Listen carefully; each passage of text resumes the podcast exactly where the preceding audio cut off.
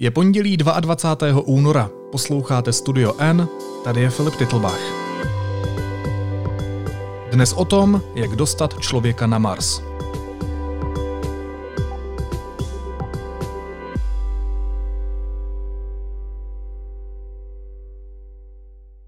Touchdown confirmed. Perseverance safely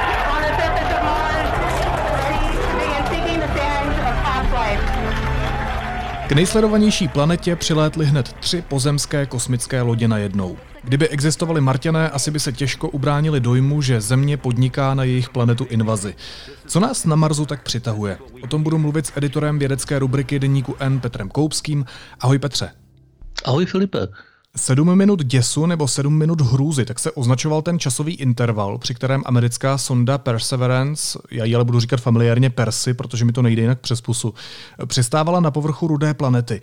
Jak náročný byl ten manévr? Ten manévr je v zásadě dobře vyřešený, protože na Marsu se nepřistávalo poprvé, ale těch sedm minut je období, po které eh, neví pozemské řídící středisko, jak to vlastně dopadlo. Těch sedm minut je spoždění, po které se musí čekat, jestli všechno proběhlo dobře nebo špatně.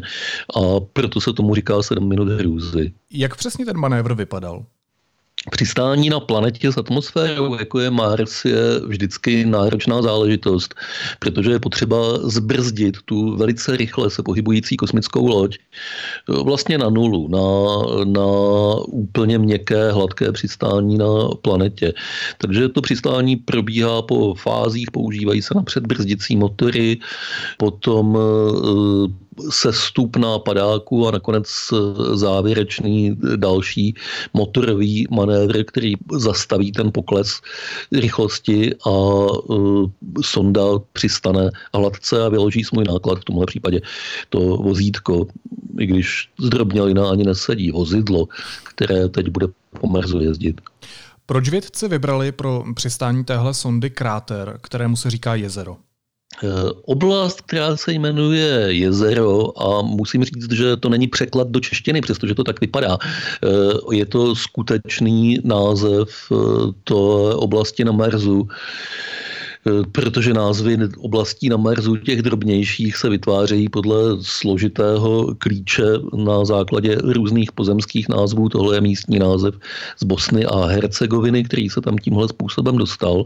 Tak byla vybrána proto, že to je jedna z oblastí, kde je velká pravděpodobnost, eh, že se vyskytuje podzemní voda v kapalném stavu. A tudíž je to taky oblast, kde dává smysl hledat, pokud na Marsu by se dali najít nějaké pozůstatky bývalého života, nebo dokonce, což by byla obrovská senzace, skutečný eh, život nynější na nějaké mikrobiální úrovni, což je ten jeden z největších cílů, které se vědci v souvislosti s výzkumem Marsu pokoušejí. Ta naděje, že tam něco živého je, pořád ještě existuje.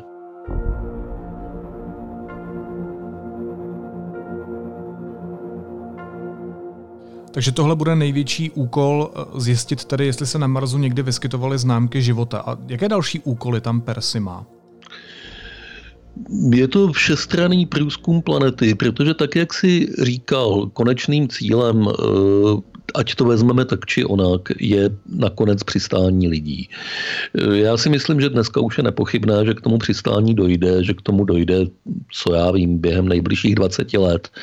A tudíž každý detail, který se o té planetě dozvíme, co tam je potřeba znát, jak je tam potřeba fungovat, na co si dávat pozor, je cený a důležitý. Dáváme dohromady obrovský katalog znalostí o Marsu, ze kterého pak ty budoucí pozemské výpravy budou těžit. Ale to, co je opravdu teď hlavním cílem, je voda za A, a za B život nebo stopy po minulém životě. Protože to jsou, jednak ty otázky jsou propojené, tam, kde je voda, tam by ten život být mohl, tam, kde žádná není, tam je pravděpodobnost daleko menší. A jednak je to samozřejmě fascinující otázka. Hledáme život na jiné planetě. I kdyby to byly jenom e, bakterie a i kdyby byly vyhynulé miliony let, tak pořád by to byl obrovský objev, jeden z nejzásadnějších v historii lidstva. Je to i filozofická otázka. Stalo by se něco, kdybychom na Marsu objevili známky života?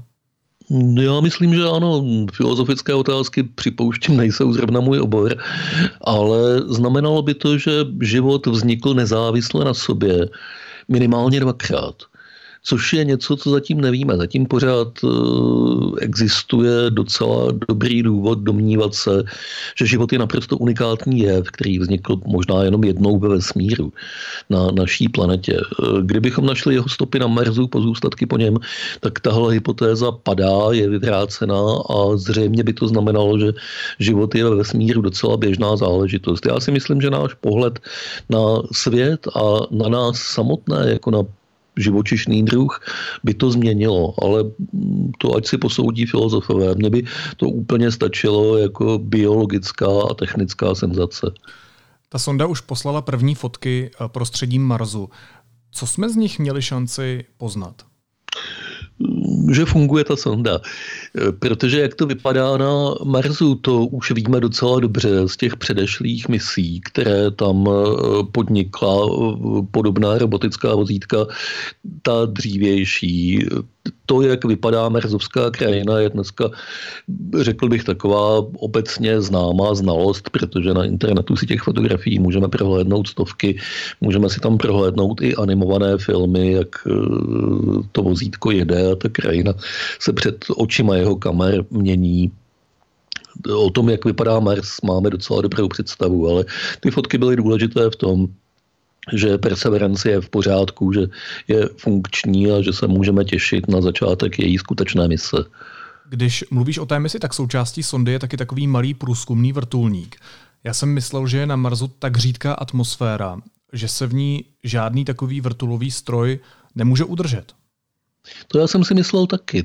Já jsem se to dokonce učil ve škole, že je nemožné, aby na planetě typu Mars něco létalo ve vzduchu a že všichni ti autoři z sci-fi eh, mluví nesmysly, když tam o takových strojích hovoří, protože ta atmosféra je příliš řídká. Jenomže jak je vidět, tak na všechno se dá najít nějaký trik a technici a inženýři z NASA v tomhle případě ten trik našli, postavili maličkou helikoptéru, pravda hodně malou, ta věc váží dvě kila. E, takže je to dron spíš takový typu e, kvadroptéra, hračka, jakou si, jakou si pouštíme tady pro zábavu. Ale ale bude to lítat. Aspoň teda doufáme, že to bude lítat. Zatím eh, se nabíjejí baterie a čeká se na první start, ale na Zemi v, ve vakuových komorách se vyzkoušelo, že v atmosféře tak řídké, jako je na Marsu, se ten stroj skutečně vznášet může. Dosáhlo se toho velkou rychlostí otáček vrtule a velkou plochou těch lopatek vrtule. A opravdu ta věc by měla letět. No a pokud se to v reálu potvrdí, pokud ta věc lítat bude, tak co to znamená? Co to bude znamenat? No jednak, že uvidíme letecké snímky Marsu. To bude krásné, protože zatím eh, ve všech těch fotografiích jsme omezeni tou přízemní perspektivou, respektive výškou eh, ramene, které, na kterém může eh, to vozítko Curiosity předtím a teď Perseverance vysunout kameru, což jsou asi dva metry. A jelikož ta krajina je dost, dost kopcovitá, tak to neposkytuje až tak pěkný výhled. Vyletět si trochu výš, to může nám dát mnohem hezčí záběry a mnohem eh, širší obzor. A výhledově to znamená, že když tam může létat dvoukilová helikoptéra, tak časem budou moci létat nejspíš i větší že se podaří takové stroje postavit a že lidé, až na tom Marsu budou, tak budou mít k dispozici možná i nějaké stroje pro létání mezi jednotlivými místy planety. To by bylo pěkné. Když srovnáme sondu Persy s těmi předchozími stroji, vozítky, sondami, jako je třeba Curiosity, tak jak velký je to technologický pokrok? Uh, ten pokrok je hlavně v tom vybavení, které si to vozítko veze sebou. Co všechno může měřit, jakým způsobem třeba může komunikovat a vysílat. Ta samotná konstrukce vozidla je velice podobná jako u předchozí Curiosity, protože se osvědčila, je to asi tunové vozítko, je to v podstatě osobní auto. Když si představíš Fabii a udělal normální Škodovku Fabia a udělal by si ji trošku kratší, ale zároveň trošku širší, tak eh, máš dobrou představu o tom, jak asi velká tahle vozidla jsou. Eh, ta technologie mm, auta pro Mars, automatického samořídícího auta pro Mars, se začíná stabilizovat a eh, být taková zaběhaná. Už máme teda něco jako standardní model vozítka pro Mars. To je přesně to, co tam teď jezdí. Mě Petře absolutně fascinovalo, ale u mě je ta fascinace asi způsobená tím, že jsem v tomhle tématu nevzdělaný, že, že Persi poslala pár minut po přistání první fotografie. Jak je to možný? Jak to, že sonda dokáže tak rychle komunikovat se Zemí, když je tak strašně daleko? Ta rychlost komunikace je vymezená vzdáleností mezi oběma planetami a rychlostí světla, protože to je rychlost, kterou se odesílají elektromagnetické vlny, kterou se odešle signál, který putuje z Marsu na Zemi to spoždění mezi Marsem a Zemí, jestli si dobře pamatuju, je asi 8 minut. E, není pořád stejné, protože vzdálenost mezi oběma planetami se mění, ale teď by měla být hodně příznivá. E, takže vlastně na tom nic až tak zázračného není na té samotné rychlosti. To, co je zázračné, je, že dovedeme uspořádat ty datové přenosy, vysílače a přijímače tak, že eh, se dá přenést opravdu dost značný objem dat že máme opravdu dobře propojenou komunikační linku mezi, mezi dvěma planetami. Tam se používá jako mezičlánek eh, orbitální stanice na oběžné dráze Marsu. Těch je tam mimochodem několik takže eh, provozovatelé Perseverance si dokonce mohli vybrat, kterou použijí jako retranslační zasilovací stanici, jestli svou vlastní eh, družici z programu Mars 2020 anebo, eh, nebo evropskou stanici, která tam obíhá už několik let. Obě dvě jsou na to připraveny. A kromě toho může taky vysílat Perseverance z povrchu Marsu přímo s poněkud nižší efektivitou, čili s menším objemem přenesených dat. Máme s Marsem v tuhle chvíli velice dobré spojení a dalším krokem bude připojit si tam internet. Myslím si, že i to půjde docela dobře. Možná mě oprav, pokud se pletu, ale pokud jsem to pochopil správně, eh, tak na Zemi používáme satelity v Americe, ve Španělsku a pokud se nemýlím, tak v Austrálii aby jsme měli ten signál vlastně 24-7, když se země točí? To jsou eh, pozemní přijímací stanice, ty jsou, ty jsou v Austrálii, v Americe a v Madridu. Eh, to je součást čeho si, čemu se říká DSN, Deep Space Network, eh, systém pro zachycování v zásadě jakýchkoliv signálů přicházejících od pozemských zařízení kdekoliv ve vesmíru. A právě tyhle ty tři stanice ano zajišťují, aby vždycky aspoň jedna z nich byla natočená tím správným směrem, aby mohla přijímat komunikaci z vesmíru odkudkoliv, v tomhle případě z Merzu.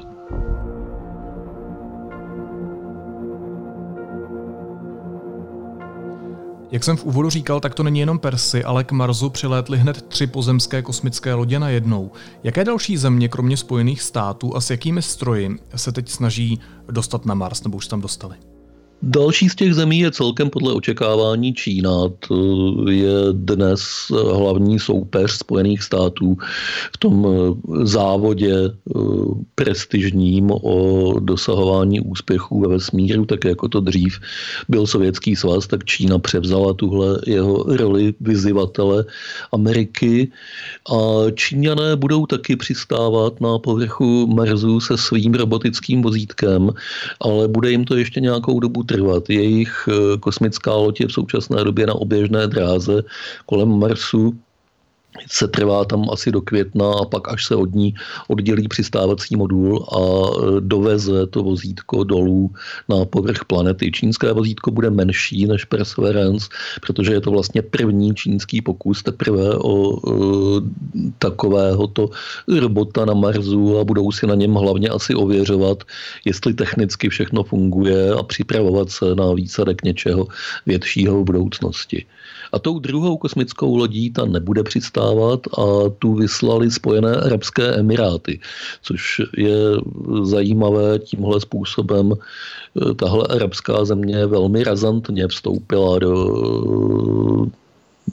teďka jsem chtěl říct dobývání vesmíru, ale já to slovo dobývání nemám rád, do průzkumu vesmíru na hodně vysoké technické úrovni, protože poslat něco k Marsu to není žádná maličkost. Eh, jejich kosmická loď zůstane na oběžné dráze Marsu a slouží tam vlastně jako meteorologická družice. Je to, je to sonda vybavená na sledování atmosférických dějů a vývoje počasí na rudé planetě.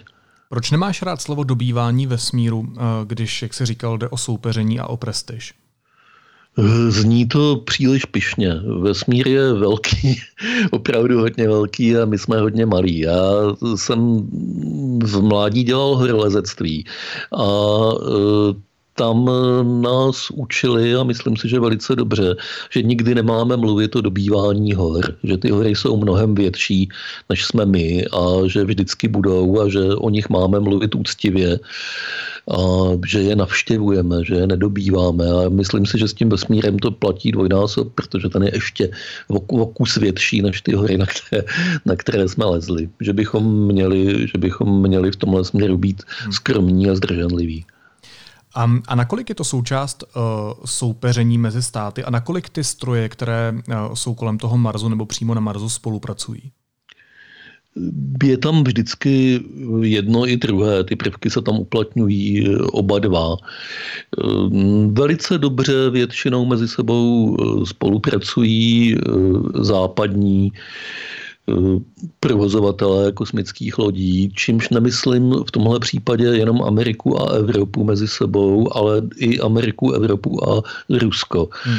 Eh, to je dáno asi hodně historicky, ta spolupráce mezi americkými a ještě tehdy eh, sovětskými systémy byla značná, často i z donucení, protože jedna z těch stran vždycky disponovala něčím, čím ta druhá ne. Víme, že na Mezinárodní kosmickou stanici létají astronauti z obou těchto národů a že tam létají eh, kosmické lodi vypouštěné jak z Ruska, tak eh, z evropských a amerických kosmodromů. Eh, pokud jde o Čínu, tak ta je daleko izolovanější v tuhle chvíli a uvidíme, jestli taky se dá do nějaké spolupráce se Západem později nebo ne. Právě z hlediska těch Martianů, když si je představíme, hypotetické Martiany samozřejmě jako nějakou pravěkou civilizaci, tak tohle by možná bylo nepochopitelné, že se takhle plítvá silami a zdroji a každý stát si tam potřebuje poslat svůj vlastní stroj, aby si prestižně dokázal, že to dovede. Ty už si říkal, že tohle všechno je taková příprava na moment, kdy poletí na rudou planetu člověk. Já ale předpokládám, že dřív než člověk se musí na rudou planetu dostat spousta materiálu, aby tam pak mohl přežít, případně provádět nějaký výzkum a tak dál. Velmi pravděpodobně ano. V tuhle chvíli nejucelenější plán eh, výsadku eh, lidské posádky na Mars pořád ještě má Elon Musk a eh, jeho společnost SpaceX. A tam se skutečně počítá s tím, že napřed tam nákladní lodi automatické dopraví materiál, který umožní těm astronautům jednak nějakou dobu na Marsu přežít a jednak od tamtud zase pak odletět zpátky. Najednou tohle všechno dopravit i s tou posádkou pohromadě je obtížné kvůli nosnosti raket a kvůli tomu, co se do nich, co se do nich vejde. Takže eh, dává smysl poslat to tam po částech. Ale jak to bude doopravdy, to nevíme a jestli to bude mise, kterou bude provozovat SpaceX anebo někdo jiný, která jako první doveze lidskou posádku na Mars, to taky nevíme. Tohle všechno je otevřená záležitost a myslím si, že těch 20 let je velice střízlivý, optimistický odhad, jak dlouho to ještě může trvat. Um, mně je jasné, že je asi na tuhle otázku potřeba spousta inženýrů, že je potřeba hodně počítat a samozřejmě, že se mění postavení planet. Ale jak dlouho letí průměrně raketa na Mars ze Země? Za optimálních okolností tak půl roku. Mohla by možná i trochu méně. Ještě možná poslední otázka, Petře, která mě vždycky zajímala. Ono se pořád mluví o Marsu, ale blíž k Zemi je přece Venuše, takže z hlediska délky té mise by to přece bylo výhodnější. Navíc co do velikosti, eh, co do hrubé skladby je Zemi dokonce velmi podobná, někdy se proto říká, eh, že je Venuše naše sesterská planeta. Tak proč na naší segru tak kašleme? Proč nás pořád zajímá jenom ten Mars? Jestli je Venuše naše sesterská planeta, tak to je pěkně zlá sestřička. Na povrchu Venuše jsou teploty přes 500 stupňů Celzia, to znamená, to je teplota, při které hodně běžných kovů už taje. Eh, je tam eh, atmosféra mnohem hustší než na Zemi a eh, je to takové menší peklo na Zemi. Na povrchu Venuše se podařilo dvakrát přistát sovětským sondám Venera první z nich tam vydržela fungovat a vysílat asi 15 minut a druhá asi hodinu. Poslali od tamtud několik velice působivých snímků, každému doporučuju, ať si je na internetu najdou, jak to na sestřičce vypadá. A od té doby to nikdo ani neskoušel tam přistát, protože to prostě nedává smysl. Není v možnostech lidské techniky dodnes postavit něco, co na Venuši vydrží další dobu, bude fungovat a bude vysílat. Mars je prostě daleko přívětivější planeta než Venuše. Venuše je uh, peklo. Myslím si, že to není velká nadsázka, když to takhle řeknu. Mně už té Venuše právě začalo být trochu líto.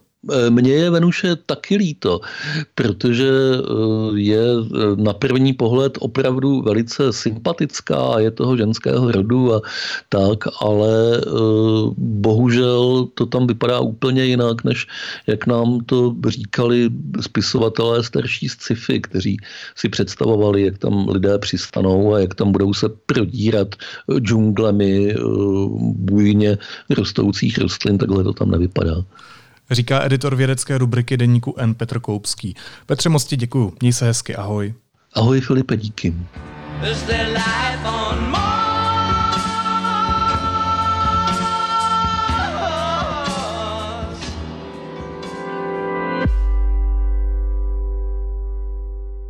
Následuje krátká reklamní pauza. Za 15 sekund jsme zpátky. Sponzorem podcastu je Univerzita Palackého, která vám už 450 let přináší informace z první linie poznání. 700 studijních programů na osmi fakultách. To je Olomouc, univerzitní město. A teď už jsou na řadě zprávy, které by vás dneska neměly minout. Ústavní soud vyhověl návrhu 63 senátorů a zrušil část omezení pro maloobchod a služby zavedených kvůli šíření koronaviru. Nebyla dostatečně odůvodněna. Soudu například vadil výběr prodejen, které zůstaly otevřeny a které musely být zavřené. Ministrině práce a sociálních věcí Jana Maláčová chce, aby sociálně slabé rodiny dostaly 7,5 milionu roušek. O návrhu dnes bude jednat vláda. S respirátory se zatím nepočítá. Vicepremiér a ministr vnitra Jan Hamáček bude na dubnovém sjezdu ČSSD obhajovat funkci předsedy strany.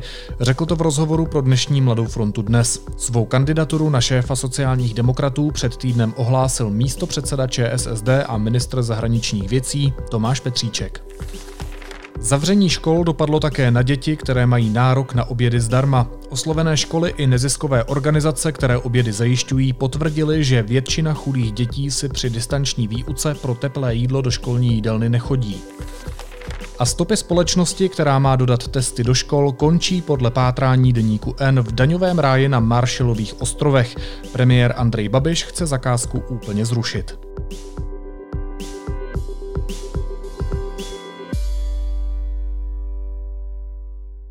A na závěr ještě jízlivá poznámka. Na Pražském hradě už začínají počítat jako činnost Miloše Zemana i to, co neudělal. Například, že opět nepozval na setkání ústavních činitelů šéfa Senátu, že neudělí státní vyznamenání ústavnímu soudci Pavlu Rycheckému, anebo že nikdy neodmítne pyžámkový den. Naslyšenou zítra.